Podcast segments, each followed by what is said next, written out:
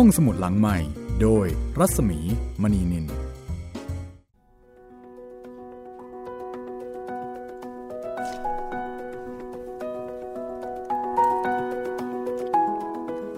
ได้เวลาเปิดทำการของห้องสมุดหลังใหม่อีกครั้งหนึ่งแล้วนะคะ สวัสดีคุณผู้ฟังค่ะ สวัสดีพี่หมีครับ สวัสดีคุณจิตรินนะคะ ทักทายคุณผู้ฟังที่ติดตามฟังรายการห้องสมุดหลังใหม่ทั่วประเทศทั่วโลกเลยนะคะทักแบบนี้ดูดีจังเลย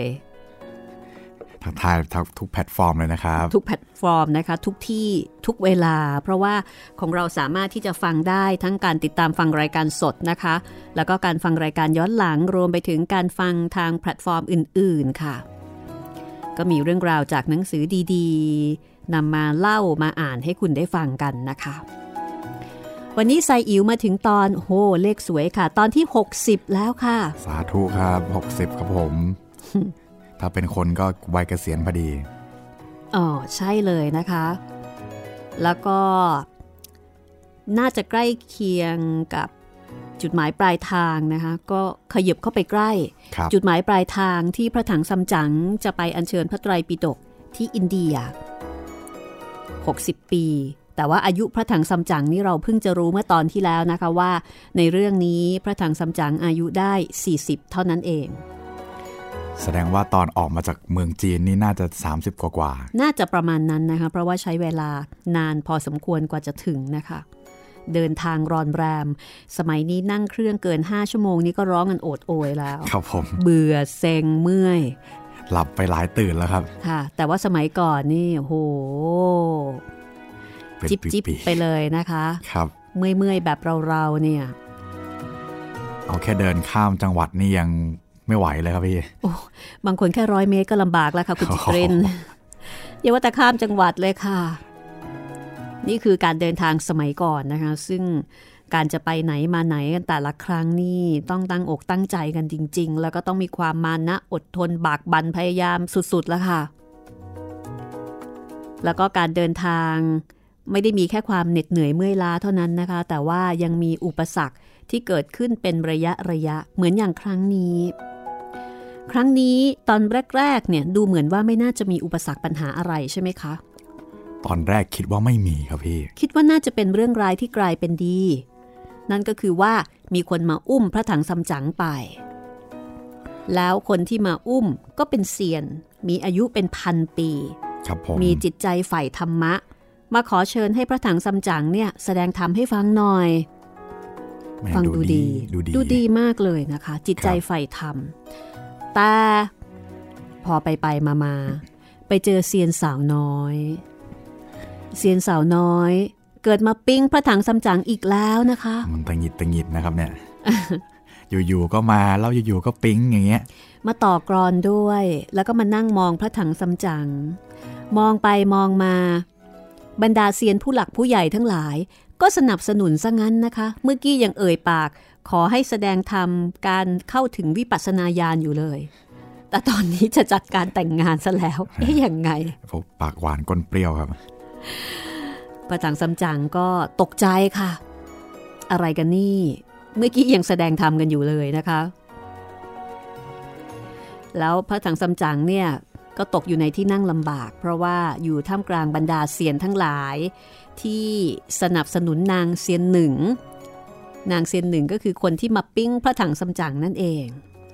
พูดง่ายๆว่าเหมือนโดนรุมอะครับตอนนี้ ค่ะ เหมือนกับจะโดนคลุมถุงชนทำนองนั้นด้วยนะคะ ใช่ครับ เอาละเดี๋ยวเราไปฟังแล้วก็ไปเอาใจช่วยพระถังซัมจั๋งกันต่อเลยนะคะ ว่าตกลงแล้วงานนี้พระถังซัมจั๋งของเราเนี่ยจะรอดไปได้อย่างไร นางเซียนหนึ่งคนนี้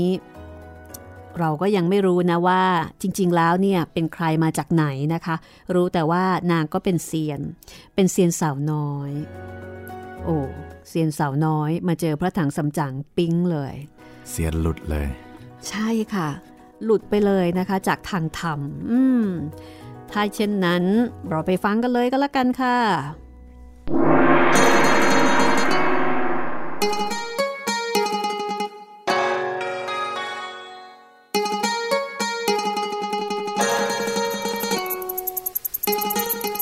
พระถังซัมจัง หน้าซีดเผือด ลุกจากที่ แล้วก็ร้องเสียงดังว่า พวกท่านนี่เป็นพวกเดียวกับพวกมารร้าย เอาเหตุแบบนี้มาชักชวนเราเป็นการอันไม่สมควร เมื่อแรกแสดงการโต้ตอบทางมักทางผลก็ควรแก่การแล้ว แต่ตอนนี้เอาหญิงงามมาล่อลวงจะฆ่าเราดังนี้ จะเห็นสมควรแล้วหรือ เท่าเสียนทั้งสี่คน เห็นพระถังซัมจั๋งไม่พอใจ มีความขัดเคืองก็ไม่อาจที่จะพูดอะไรต่อไปได้ ทางฝ่ายปีศาจหน้าเขียวได้ฟังดังนั้น ก็ขยับเคี้ยวเคี้ยวกรามทะลึ่งตึงตัง พูดเสียงดังดุดฟ้าผ่าว่า ไอ้สงนี่ทำไมไม่รู้จักดีร้ายหนักเบา อันความดีของหญิงนี้ ไม่ต้องพูด ก็รู้ได้ว่าเป็นคนดีละเอียดละออ แต่เพียงวิชาทำกรอนเท่านั้น ก็รู้ได้ว่าเป็นคนฉลาดแล้ว เขาจะยอมตัวให้ แล้วเหตุใดจึงไม่มีความปราศัยเรา อย่าทำให้ล่วงเกินการไปคำของท่านโกเต็กกง นั่นควรแล้ว หรือไม่พอใจ ข้าจะช่วยเป็นธุระแต่งให้พระถังซัมจั๋งได้ยินไอ้หน้าเขียวพูดดังนั้นก็ตกใจหน้าซีดลงทันที ก็นั่งนิ่งอยู่ ปีศาจหน้าเขียวก็บอกว่าการที่เอาตัวพระถังซัมจั๋งมา จะไม่ให้เป็นพระสงฆ์ต่อไปอีก หากว่าไม่รับแต่งในกรณีนี้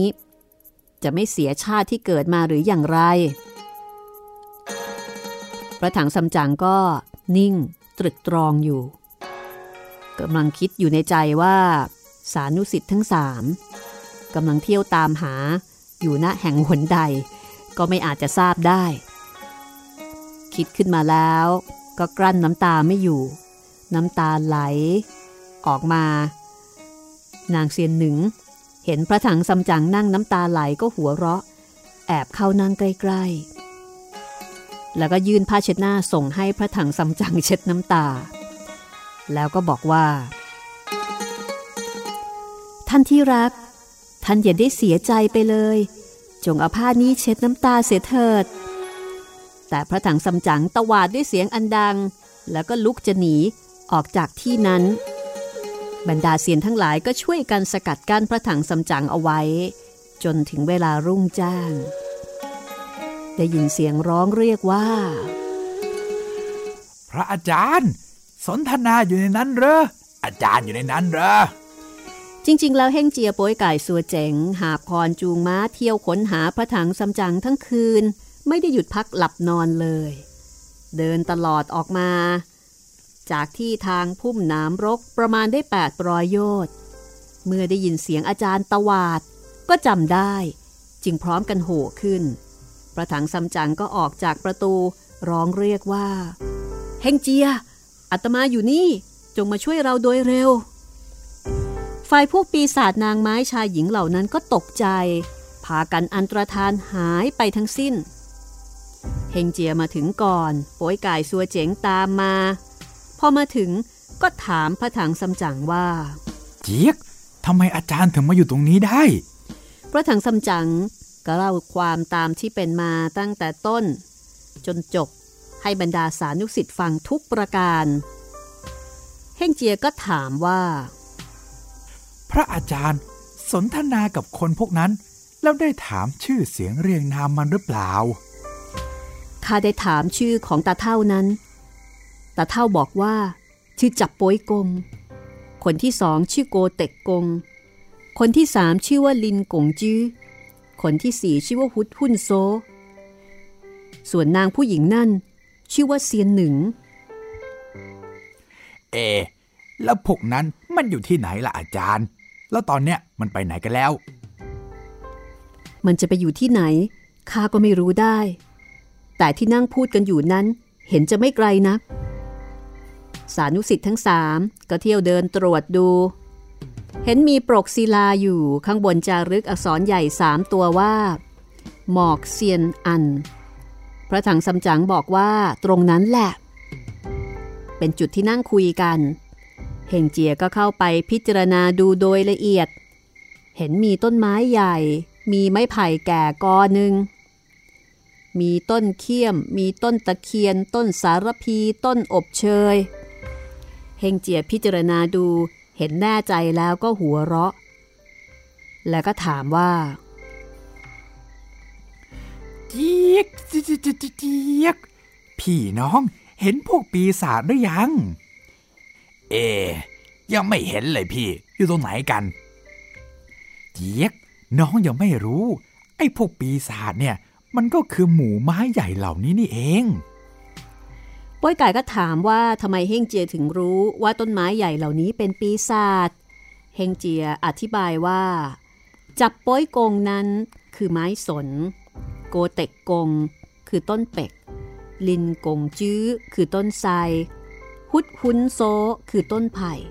ปีศาจหน้าเขียวคือต้นไม้เขี้ยม นางเซียนหนึ่งคือต้นตะเคียน ส่วนสาวใช้ทั้งสองคือต้นสารพีและอบเชยโป๋ยไก่ได้ฟังเฮงเจียบอกดังนั้น ก็จับคราด ตรงเข้าสับฟันต้นอบเชยต้นสารพี กระชากโคนล้มลง แล้วก็เอาคราดนั้น สับฟันจนป่นละเอียด ทั้งต้นตะเคียนและต้นอื่นๆ ก็กระชากล้มลงหมดทุกๆต้น ปรากฏว่าที่รากไม้เหล่านั้น มีโลหิตไหลออกมาอาบไปทั้งนั้น พระถังสำจังเห็นก็รีบร้องห้ามป้ยกาย อย่าทำร้ายเลย ถึงแม้ว่าพวกเขาจะเป็นปีศาจก็จริง แต่ก็ไม่ได้ทำร้ายอะไรเรา ช่างมันเถิด เรารีบหาทางไปกันดีกว่าเจี๊ยกอาจารย์ จะปราณีพวกมันไม่ได้ ปล่อยไว้นานเข้า พวกมันจะมีกำลังกว้างใหญ่ขึ้น แล้วมันอาจจะไปทำร้ายคนอีกโป๋ยกายก็ไม่สนใจ เอาคราดสับฟันกระชากล้มลง ขุดไปถึงรากเง้าทุกๆต้น จากนั้นก็นิมนต์พระถังสำจังขึ้นม้า มุ่งหน้า สู่ทิศปราจีน แล้วก็ออกเดินทางไป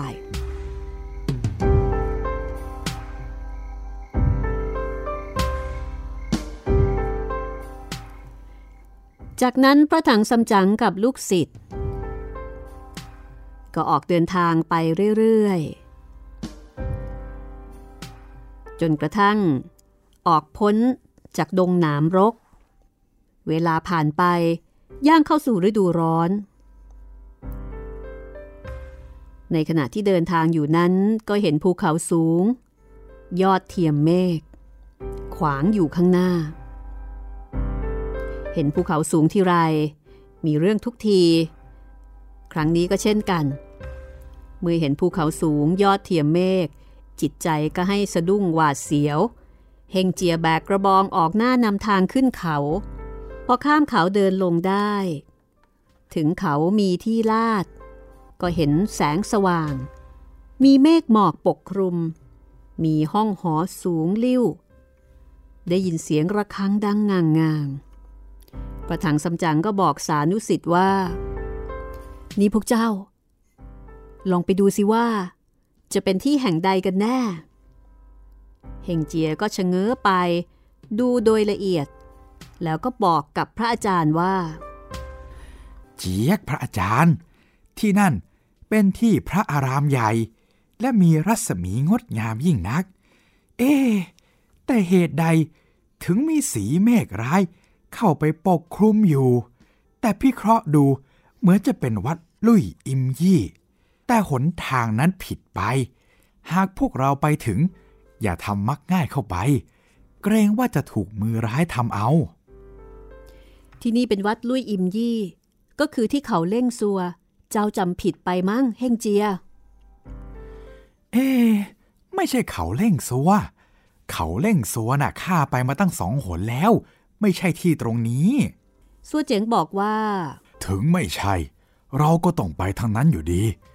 เมื่อถึงแล้ว เราก็คงจะรู้ได้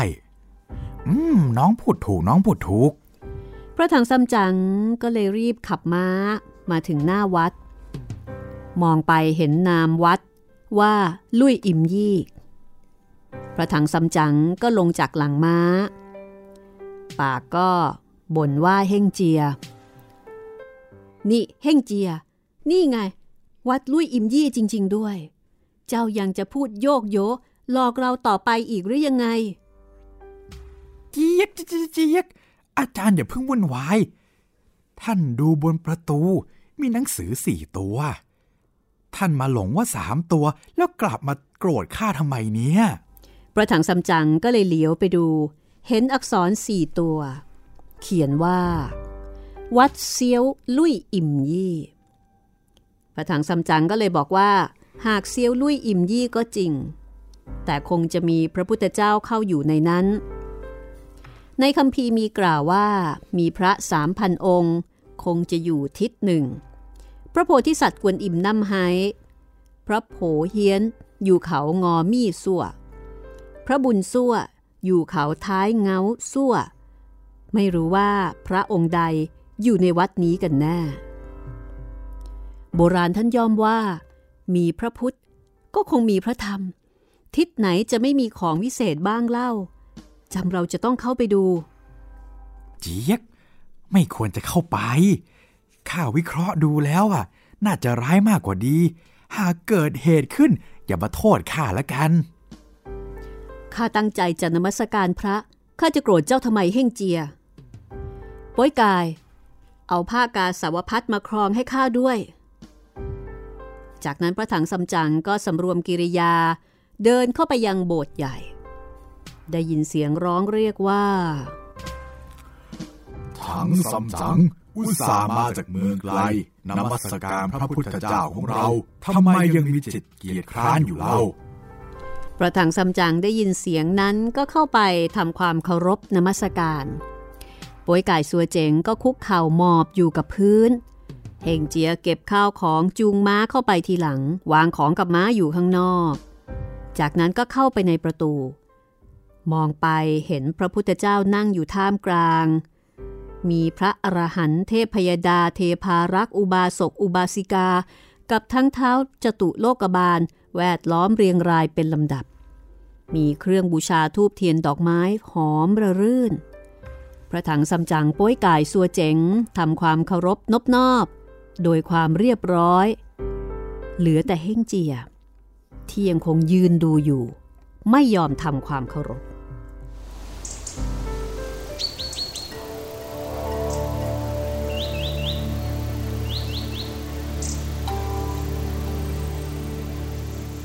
จากนั้น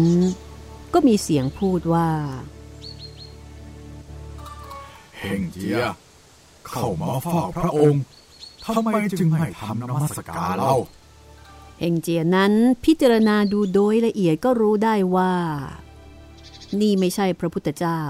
แต่เป็นปีศาจแปลงปลอมบันดาลให้เหมือนพระพุทธเจ้า เมื่อรู้เช่นนั้นจึงชักกระบองออกชี้ร้องตวาดด้วยเสียงอันดังว่าเจี๊ยกไอ้พวกปีศาจมารร้าย พวกเจ้าเนี่ยช่างใจโต อาจสามารถแปลงปลอมเป็นพระพุทธเจ้า ให้เป็นที่เสื่อมเสียพระเกียรติยศของพระองค์ จากนั้นก็ถือกระบองตรงเข้าไปหมายจะตีปีศาจแต่มีเสียงบนอากาศ ดังชิงชางตกลงมา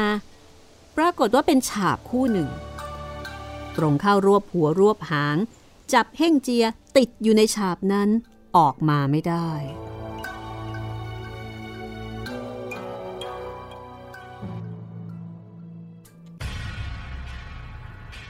ป่วยไก่สัวเจ๋งเห็นดังนั้น ต่างก็จับอาวุธ พวกอรหันเทวดา ก็ช่วยกันเข้าล้อมจับป่วยไก่สัวเจ๋งป่วยไก่สัวเจ๋งเสียท่าถูกพวกเหล่านั้นจับมัดได้ทั้งสองคน ทั้งพระถังซัมจั๋งก็ถูกจับยึดเอาไว้เช่นกัน เอาเชือกมัดสอดทั้งสามผูกติดไว้กับเสา อันความจริง ผู้ที่แปลงเป็นพระพุทธเจ้านั้น คือปีศาจใต้อ๋อง สาวกบริวารเหล่านั้นก็คือปีศาจครั้นแล้วปีศาจใต้อ๋องก็กลับเป็นรูปเดิมสำนักกลายเป็นที่อยู่ของปีศาจทั้งสิ้น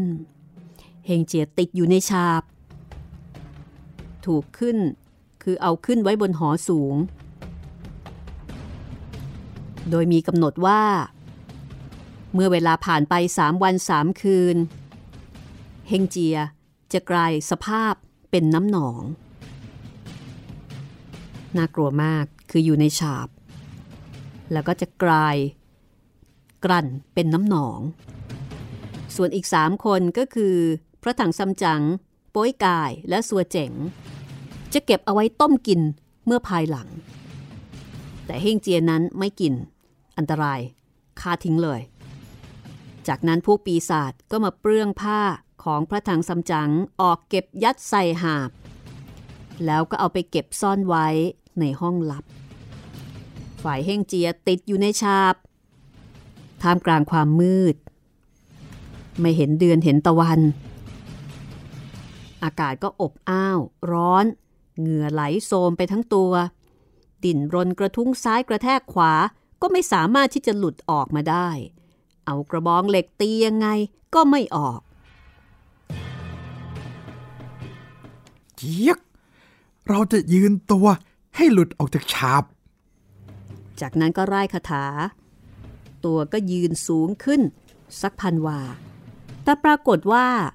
ไอ้เจ้าฉาบนั่นก็ยืดตามตัวขึ้นไปเหมือนกัน เฮงเจียเห็นดังนั้น ก็เอากระบองเหล็กไล่คาถาเป่าให้เป็นสว่าน ชัยลงไปสักพันหน แต่ก็ไม่สามารถทะลุได้ เฮงเจียไม่รู้จะทำอย่างไรต่อ ก็ไล่คาถาเรียกเทพพยดาเจ้าเอียดทีและหมู่เทพารักษ์อารักษ์หลักเต็งลักกะ กับหมู่เจ้าที่รักษาธรรม ก็มาพร้อมกันที่ฉาบนั้นท่านไตเสีย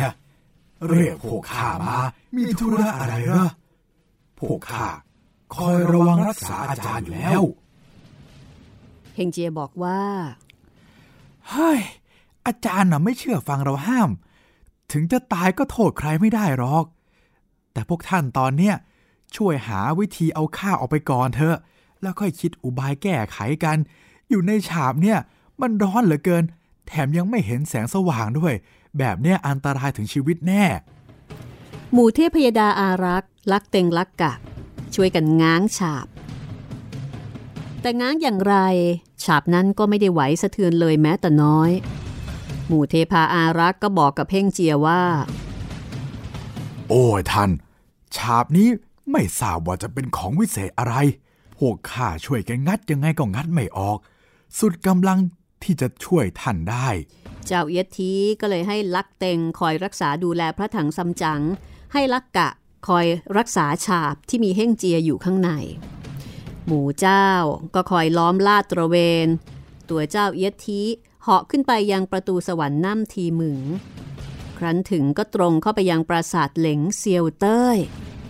เห็นเง็กเซียนฮ่องเต้ประทับอยู่บนเทวบัลลังก์ก็ทำความเคารพ แล้วก็กราบทูลว่า ข้าเอียดทีขอกราบทูลพระองค์ได้ทราบ ด้วยบัดนี้ซีเทียนใต้เสีย รักษาพระถังซัมจั๋งไปอาราธนาพระธรรมยังประเทศไซทีข้ามาถึงตำบลเขาเสียวลุยอิมยี่ ถูกมารปีศาจร้าย จับทิ้งไว้ทั้งสิทธิ์และอาจารย์ ซีเทียนไต้เสีย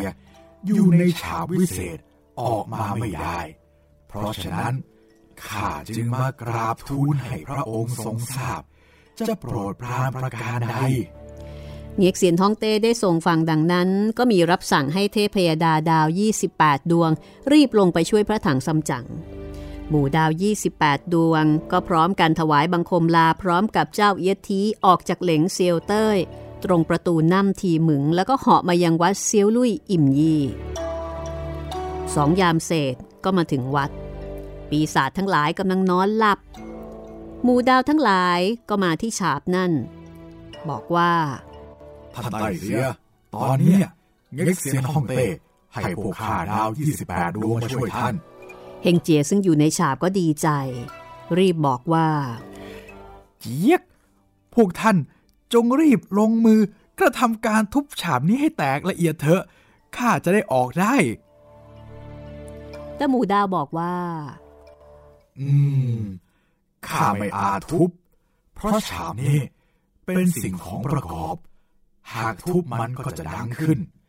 ถ้าดังขึ้นแล้วพวกปีศาจมันตกใจตื่นก็จะลำบาก ท่านจงคอยรอพวกข้า เดี๋ยวพวกข้าจะเจาะชัยให้ทะลุ ถ้ามีรูลมเข้าได้ ท่านจึงจะออกได้เฉียกดีแล้ว ข้าจะคอยนะ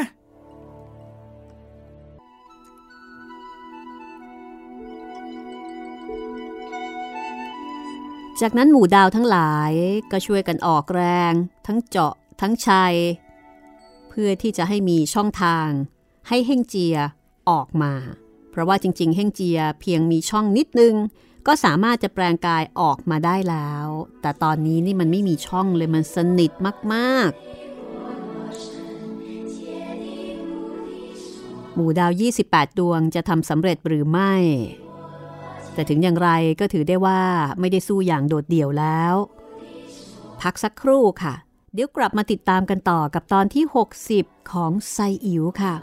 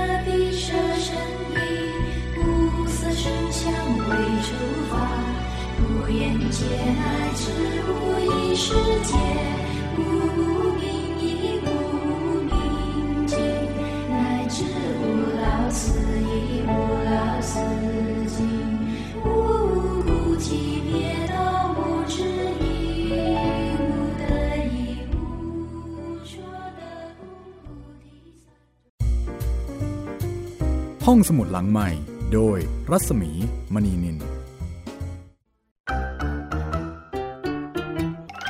เทิร์นเพลงฮิต ฟังเพลงเพราะกับเรื่องราวทางดนตรีที่ต้องฟัง ทุกวัน 14 นาฬิกา 3 รายการดีที่ให้มากกว่าแค่ฟังเพลง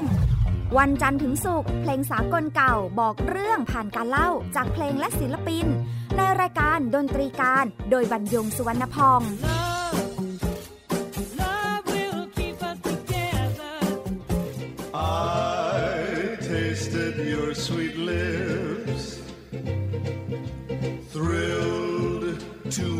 fingertips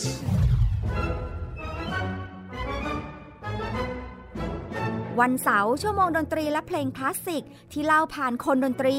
ในรายการ Gen C and Classical Music โดยนักถาควรขจร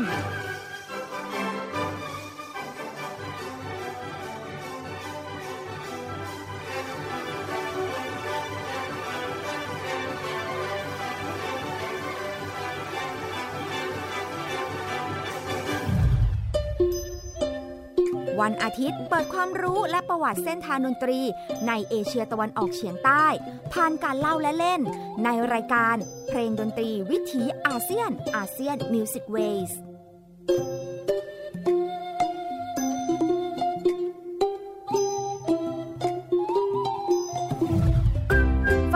ดนตรีได้ที่นี่ Thai PBS Digital Radio หรือทางออนไลน์ผ่านแอปพลิเคชันไทย PBS Radio และ w w w t h a i PBS Radio com ไทย PBS ดิจิทัล Radio สถานีวิทยุดิจิทัลจากไทย PBS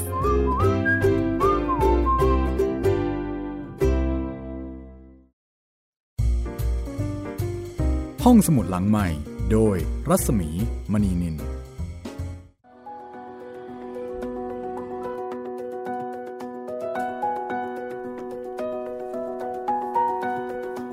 ถึงช่วงที่ 2 ของตอนที่ 60 นะคะ คุณกำลังติดตามฟัง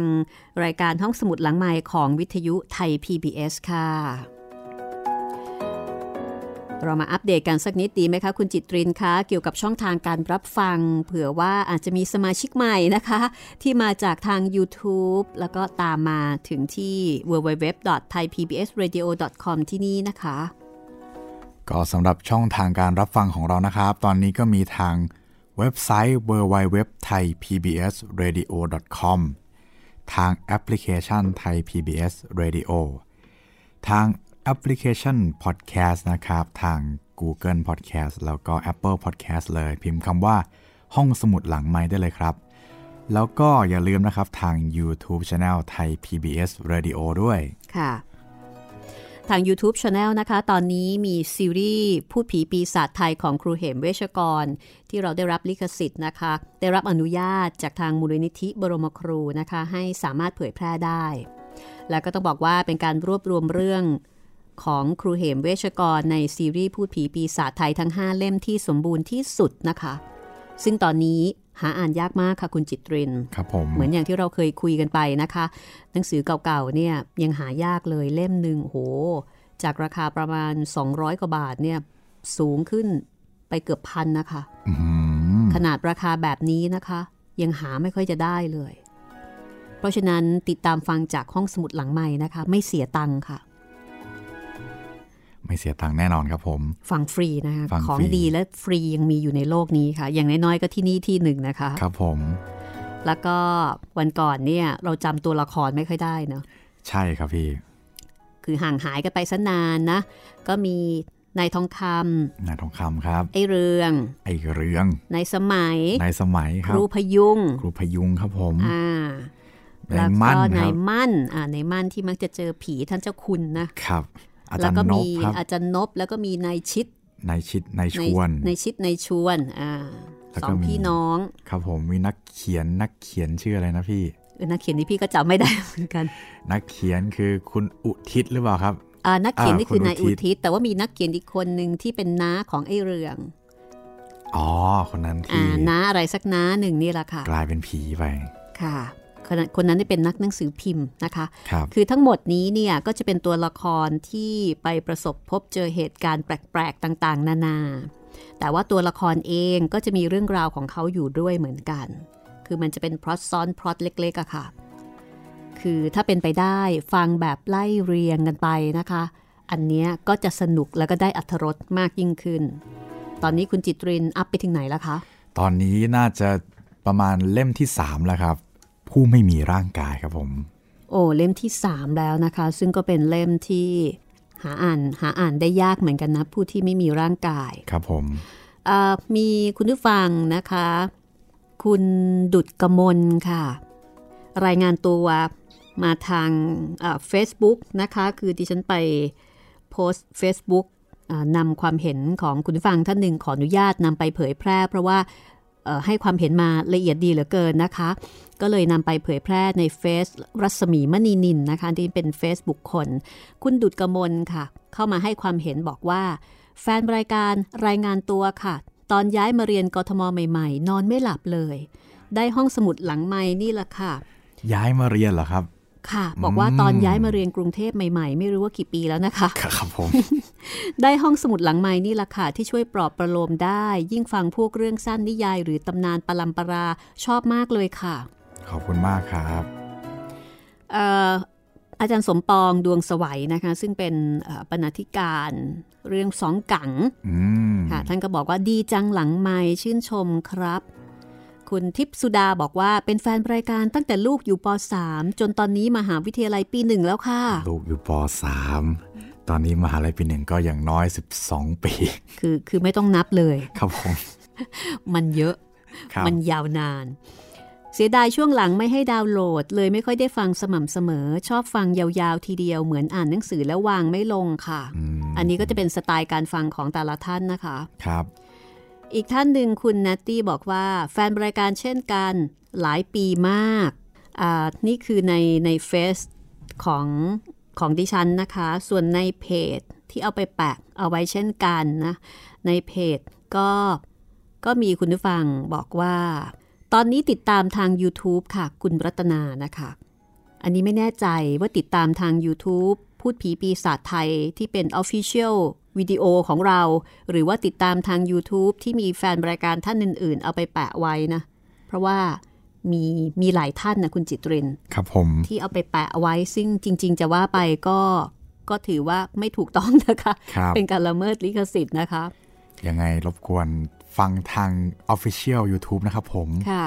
คุณพัศนัยบอกว่าตอนนี้ก็ฟังจากพอดแคสต์เหมือนกันค่ะ คุณมาวิทย์บอกว่าผมติดตามมาน่าจะสิบกว่าปีละ ตั้งแต่ตัดตั้งแต่จัดช่วงเช้า แต่ฟังโดยการไปดาวน์โหลด เก็บไว้เป็นชุดๆเผื่อไว้ฟังเวลาขับรถ แต่ช่วงหลังไทย PBS ทำเว็บแบบนี้ ผมหาเรื่องที่ต้องการได้ยาก ต้องเลื่อนหาเอา กว่าจะเจอตอนที่ฟังอยู่ก็ค่อนข้างลำบากวงเล็บหรือผมหาผิดวิธี ก็จริง ๆ ก็อาจจะผิดวิธีไปนิดนึงนะครับ แนะนำว่าหน้าเว็บจะมีช่อง Search อยู่ครับว่าเอออยากจะฟังรายการอะไรหรือตอนไหนครับ ถ้าเออท่านผู้ฟังอยากจะรู้รู้ชื่อตอนแล้วครับ สามารถพิมพ์ลงไปได้เลย แล้วก็ค่ะเดี๋ยวมันจะนำไปหาเองครับ ค่ะ Search นี่คือได้ทั้งรายการแล้วก็ได้ทั้งตอนนะคะ ครับผม คุณมาวิทย์ก็บอกว่าถ้าแบ่งเป็นหน้าหรือมีช่องให้ค้นหาจะดีมากเลย ก็คือมี มีครับผมมีนะคะ สามารถลองลองดูได้ค่ะ ถ้าผมอยากฟังเรื่องเก่าๆ เช่น รามายณะหรือเก่ากว่าจะหาฟังได้ยังไงครับอืมคือเรื่องเก่าๆ เนี่ย ก็มีเฉพาะบางเรื่องใช่ไหมใช่ครับรามายพี่ณะนี่ยังมีอยู่ในระบบไหมคุณจิตริน ยังไม่มีครับอ๋อค่ะ ก็อันนี้ก็ฝากคุณจิตรินเอาไว้อีกเรื่องหนึ่งนะคะครับราผมมายณะ ตอนนี้ฝากไว้เต็มกระเป๋าแล้วครับ คุณบุญยวีบอกว่าเป็นแฟนคลับของห้องสมุดหลังใหม่ เคยฟังเรื่องโรงรับจำนำจำไม่ได้ว่าหมายเลขอะไร โรงรับจำนำหมายเลข 8 นะคะ เป็นนวนิยายของนักเขียนชาวไต้หวันค่ะโอ้เออเรื่องนี้ผมเคยได้ยินชื่อครับ ค่ะ แต่ว่าไม่เคยอ่านเลยค่ะ เรื่องนี้ก็ดีมากนะคะอ่าจัดพิมพ์โดยนันมีบุ๊กส์นะคะ คนเขียน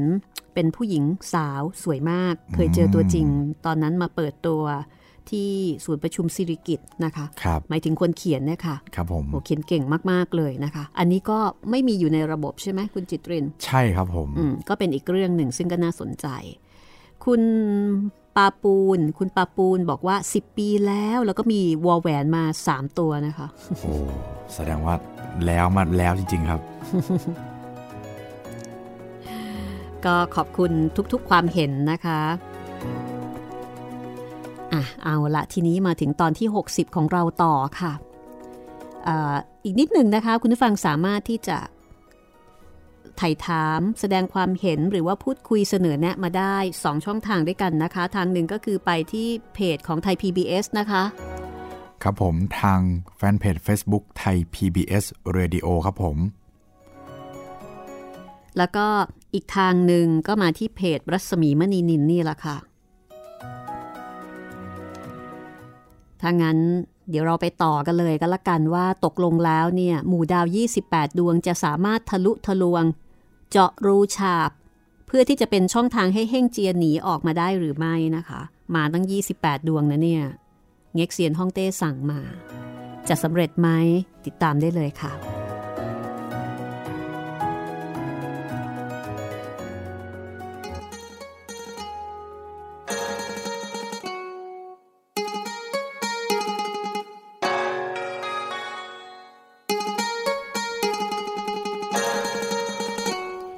จากนั้นหมู่ดาวทั้งหลายก็ช่วยกันออกแรง ช่วยกันเจาะ ช่วยกันชัย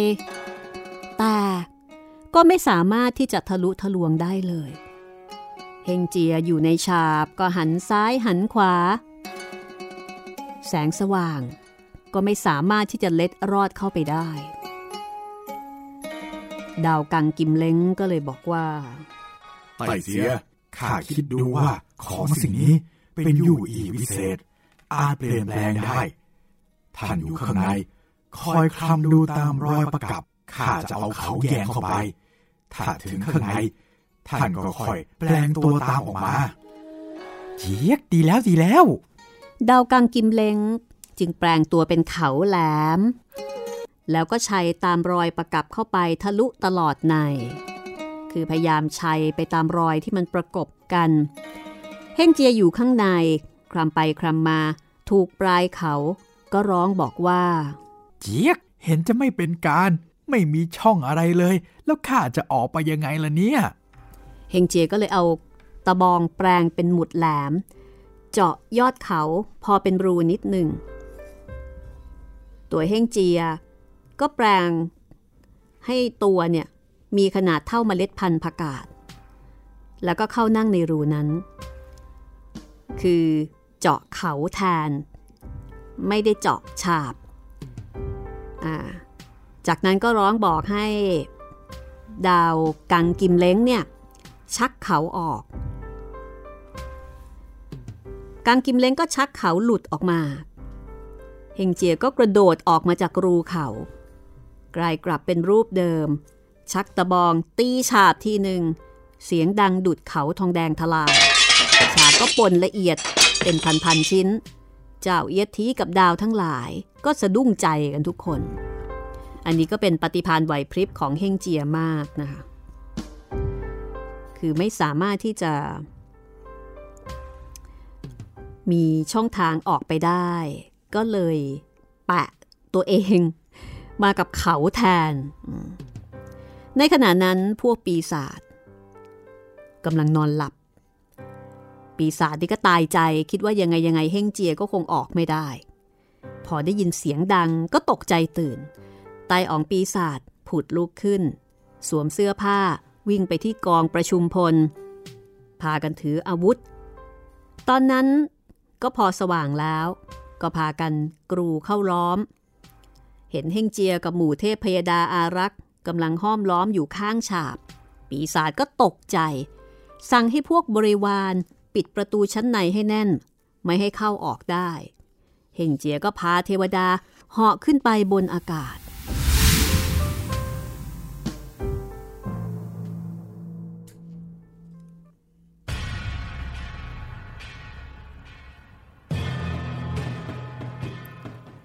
พวกปีศาจเก็บรวบรวมเศษของฉาบที่แตกละเอียด แล้วก็เรียงรายตรงไปที่ประตู ข้างฝ่ายปีศาจใต้อ๋องพอแต่งตัวเสร็จแล้ว มือถือแผ่นเหล็ก ออกมาจากที่ แล้วก็ตะโกนร้องเรียกท้าทายเฮ่งเจีย เฮ้ย ไอเฮ่งเจีย ถ้าเจ้าเป็นลูกผู้ชายจริง จะหนีไปห่างไกลทำไม มาลองฝีมือกันสักตั้งดู จะได้รู้ว่าใครดีใครชั่ว เฮงเจียก็พาหมู่เทพพยดาลงมายังพื้น ถือกระบอง แล้วก็มาชี้หน้าปีศาจใต้อ่อง เจ้านี่มันเป็นปีศาจมารร้ายที่ไหนกันเนี่ย ถึงอาจสามารถปลอมตัวเป็นพระพุทธเจ้าได้ แถมยังจัดทำวัดวาอารามดังนี้ด้วย เจ้าเนี่ยมีประสงค์อะไร ปีศาจใต้อ่องก็บอกว่าแม่เฮงเจียนี่ยังไม่รู้อะไรซะแล้ว ไม่รู้ว่าตัวเองเนี่ยเป็นใคร จึงอาจสามารถมาทำโอหังดังนี้ จากนั้นปีศาจใต้อ่องก็บอกว่า ฮะตำบลนนี้นะเรียกว่าเสียวไซที เรารักษาปฏิบัติจนสำเร็จ ฟ้าจึงบันดาล มีห้องหออันวิเศษให้เรา นามของเราคือ อึ้งใบเล่าหุด ชนทั้งหลายไม่รู้ ก็เรียกว่าอึ้งใบไตอ๋อง เราได้ทราบข่าวมานานแล้ว ว่าเจ้าจะมาทางนี้เพื่อไปไซที มีฝีมือปรากฏเชี่ยวชาญ เพราะฉะนั้นจึงบันดาลให้เป็นวัดวาอารามลวงให้อาจารย์เจ้าเข้ามา เพื่อจะใคร่ลองฝีมือกับเจ้า หากว่าเจ้าชนะข้าข้าจะป้องกันรักษาไปให้ตลอด จนสำเร็จซึ่งมรรคผล แต่หากไม่ชนะข้าข้าจะจับพวกเจ้าตีเสียให้ตายข้าจะได้ไปหาพระพุทธเจ้า อาราธนาธรรม กลับไปเมืองใต้ถัง เพื่อสำเร็จมรรคผลเฮงเจียได้ฟังก็บอกว่าเจี๊ยกเจี๊ยกไอ้ปีศาจเจ้าเนี่ยอย่าพูดอวดตัว แม้ว่าเจ้าอยากจะประลองฝีมือก็จงมารบกันเถอะ จากนั้นต่างคนต่างก็เข้ารบกัน รบกันได้ประมาณ 50 เพลง ยังไม่แพ้ชนะ บรรดาปีศาจพากันโห่ร้อง ตีม้าล่อตีกรองอึกกระทึกกึกก้องโกลาหลทางฝ่ายของเฮงเจีย พวกเจ้าเอียดทีกับเทพดาอารักษ์ทั้งหลายก็ยกอาวุธขึ้นโห่ร้องเช่นกัน แล้วก็เข้าล้อมปีศาจใต้อ๋องตกอยู่ในท่ามกลาง แต่ปีศาจก็มีได้สะดุ้งหวาดหวัน่น มือหนึ่งถือป้าย คอยรอรบ มือหนึ่งก็ล้วงเอาถุงผ้าขาวออกมาถุงหนึ่งคว้างขึ้นบนอากาศ ปรากฏว่า ถุงนั้นไม่ธรรมดา มันได้ช้อนตักเทพพยดาและเฮ่งเจียเข้ามาอยู่ในถุงทั้งสิ้น ปีศาจก็เรียกถุงกลับคืนไป ให้พวกปีศาจเอาเชือกปอมา แล้วก็จับลากออกมามัด ทีละคนทีละคน หิ้วเอาไปทิ้งไว้ที่ดิน เสร็จแล้วปีศาจใต้อ๋องก็จัดโต๊ะมาเลี้ยงกันเป็นที่สำราญ จนกระทั่งเวลาค่ำก็เข้านอน ข้างฝ่ายเฮ่งเจีย ถูกมัดนอนกลิ้งอยู่กับพื้นดิน พอยามดึกก็ใช้วิชาซ่อนตัว ให้ตัวเล็กลงแล้วก็ลอดออกมาจากเชือกที่มัด เดินเข้าไปใกล้ๆ พระถังซัมจั๋งเชียกพระอาจารย์พระถังซัมจั๋งจำเสียงได้ว่าเป็นเฮ่งเจีย ก็ร้องเรียกเฮ่งเจียว่าเฮ่งเจีย ช่วยข้าด้วย ต่อไป เราจะไม่กล้าขัดขวางอีกแล้ว เฮงเจียก็แก้มัดพระอาจารย์ออกก่อน แล้วก็แก้มัดโป้ยไก่สัวเจ๋งออก จากนั้น ก็แก้หมู่เทพพยดา แล้วก็ดาวเอียทีกับลักเต็งลักกะออก แล้วก็จูงม้ามาให้พระถังซัมจั๋งรีบขี่หนีไปโดยเร็ว พอออกไปจากประตู เฮงเจียก็นึกขึ้นได้ เอ๊ะหาบใส่ข้าวของไม่รู้ว่ามันแอบเอาซ่อนไว้ที่ไหน เฮงเจียก็กลับเข้าไปค้นหา กังกิมเล้งก็บอกว่าช่วยอาจารย์ออกได้แล้วเนี่ยควรจะรีบไปจะมัวมาห่วงข้าวของทำไม ไม่ได้ นั่นมันของสำคัญทิ้งไว้ไม่ได้ มันมีทั้งบาทแล้วก็ของวิเศษผ้ากาสาวพัดแล้วก็หนังสือเดินทางอยู่ในหอนั้นหมดเลย ของพวกนั้นน่ะสำหรับตัว ในทางสงฆ์จะทิ้งไปไม่ได้ป่วยไก่ก็บอกว่า ถ้าเช่นนั้น ให้เฮงเจียกลับไปหาของ แล้วเดี๋ยวโป้ยไก่จะออกไปดูที่ต้นทางให้เองข้างฝ่ายเทพพยดาเทพารักษ์ก็คอยป้องกันรักษาพระถังซัมจั๋งบรรดาลฤทธานุภาพเป็นลมพายุหอบส่งข้ามพ้นจากที่นั่น เดินลงไปเนินชายเขา แล้วก็พากันพักหยุดรอคอยเฮ่งเจีย ในขณะนั้นเป็นเวลาเข้ายามสามเฮงเจียย่องกลับเข้าไปข้างใน เห็นประตูปิดทุกประตู ก็แปลงเป็นข้างข่าวลูกหนูบินลอดเข้าไปตามช่องกระเบื้อง และขึ้นไปเห็นที่ชั้นสูงมีแสงสว่าง เฮงเจียเดินเข้าไปใกล้ พิจารณา ก็เห็นห่อของมีแสงเป็นรัศมีออกเฮงเจียเห็นแล้วก็ดีใจแปลงกลับเป็นรูปเดิม เอาของใส่บารีบเดินออกมา แต่บังเอิญ ของหลุดตกลงกระแทกพื้นเสียงดัง ปีศาจใต้อ๋องซึ่งนอนอยู่บนชั้นสูง ตกใจตื่น เรียกพวกบริวารให้จุดไฟมาส่องดูว่าเป็นเสียงอะไรที่ไหน ปีศาจก็จุดไฟเที่ยวค้นหา ฮงเจียเห็นดังนั้นก็เกรงว่าจะเอาห่อของไปไม่ได้ จึงลอดออกทางหน้าต่างหนีไป ฝ่ายปีศาจใต้อ๋องออกค้นหามองไม่เห็นอะไร แล้วก็รู้ว่าพระถังสำจั๋งหนีไปแล้ว เวลานั้นใกล้จะสว่าง ปีศาจเรียกบริวารให้รีบไปตามพระถังสำจั๋งปีศาจก็ออกตามพระถังสำจั๋งปรากฏว่าตามมาทัน เห็นหมู่เทพพยดาอารักษ์ อยู่เป็นกลุ่ม หยุดพักอยู่ที่ชายเขาเฮ้ยพวกเจ้านะจะหนีไปไหนวะกลุ่มดาวทั้ง 28 ก็มีการร้องสั่งกันว่าให้เตรียมอาวุธให้พร้อมมือโป๋ยไก่สัวเจ๋งก็จับอาวุธคอยท่าอยู่ พร้อมที่จะเข้าต่อสู้กับปีศาจฝ่ายปีศาจ อึ้งใบใต้อ่อง และเห็นดังนั้นก็ทำเป็นหัวเราะ เรียกพวกบริวารให้เข้ารบ ทั้งสองฝ่ายก็เข้ารบกันเป็นตะลุมบอล แต่ก็ยังไม่แพ้ชนะกัน ในขณะนั้นเอง ทุกคนได้ยินเสียงเฮ่งเจียร้องว่า เจี๊ยกข้ามาแล้ว ในเวลานั้นหมู่ดาวและเทพบุตรเจ้าเอียดทีเจ้าแก่ล้ำลักเต็งลักกะ กำลังชุนลมุนอยู่ในที่รบ อึ้งใบถือป้ายเหล็กตีเข้ามา ฝ่ายเฮงเจียโป้ยไก่ซัวเจงทั้งสามคน กระโจนเข้าตีสกัดอึ้งใบอึ้งใบเอาป้ายเข้ารับ ต่างฝ่ายต่างมีฝีมือเข้มแข็ง รบกันจนมืดฟ้ามัวฝนตั้งแต่เช้าจรดค่ำปีศาจเห็นค่ำแล้วก็ถอดถุงออกจากเอว เฮงเจียแลเห็นก็รีบร้องบอกว่าเจี๊ยบไม่ได้การละ จากนั้นเฮงเจียก็กระทำปาฏิหาริย์เหาะขึ้นแอบอยู่บนกรีบเมฆแต่ว่าเทพบุตรทั้งหลาย ไม่ได้รู้เหตุการณ์ ปีศาจก็เอาถุงคว้างขึ้นไป รวบช้อนเอาพวกของเฮงเจียเข้าไว้ได้อีก อึงใบได้ทีก็พาบริวารกลับวัด พอถึงแล้วก็ให้เอาเชือกมัดไว้ตามเดิม เอาพระถังสำจังโป้ยไก่สัวเจ๋งขึ้นแขวนไว้ ส่วนหมู่เทพยดาให้เอาเข้าห้องมืด ลั่นกุญแจขัง ฝ่ายเฮงเจียเมื่อหนีพ้นไปแล้ว เห็นปีศาจยกทัพกลับไปก็รู้ว่า สงสัยปีศาจจะต้องจับทุกคนไปได้อีกเช่นเคย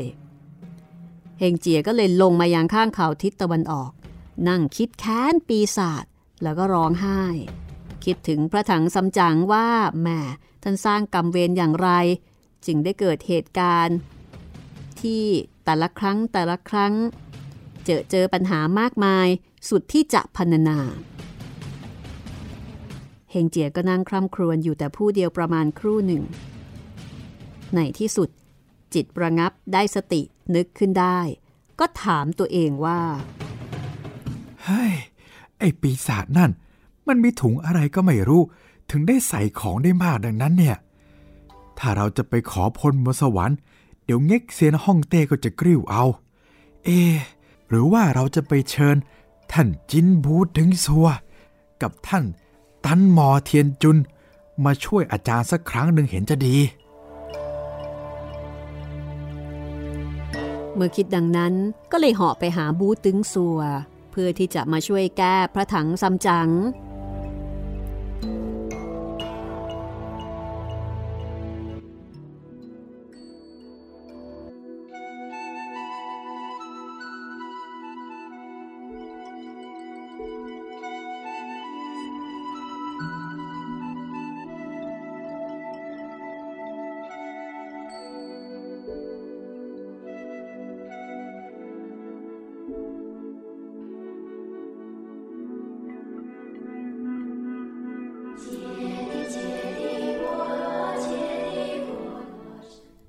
รื่องราวจะเป็นอย่างไรต่อไปนะคะ ตอนนี้เฮงเจีย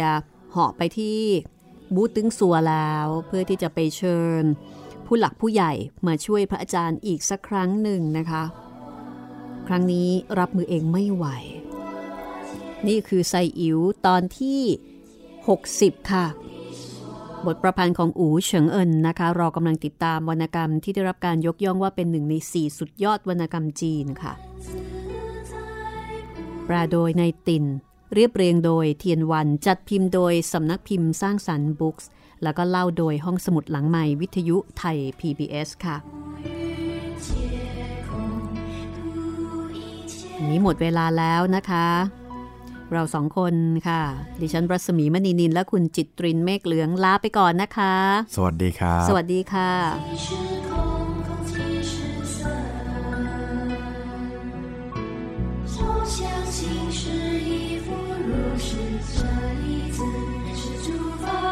空相，无生无灭，无垢无净，无真无见，是故空中无色无受想行识。无言的闭塞身意，无色声香味触法，无眼界乃至无意识界，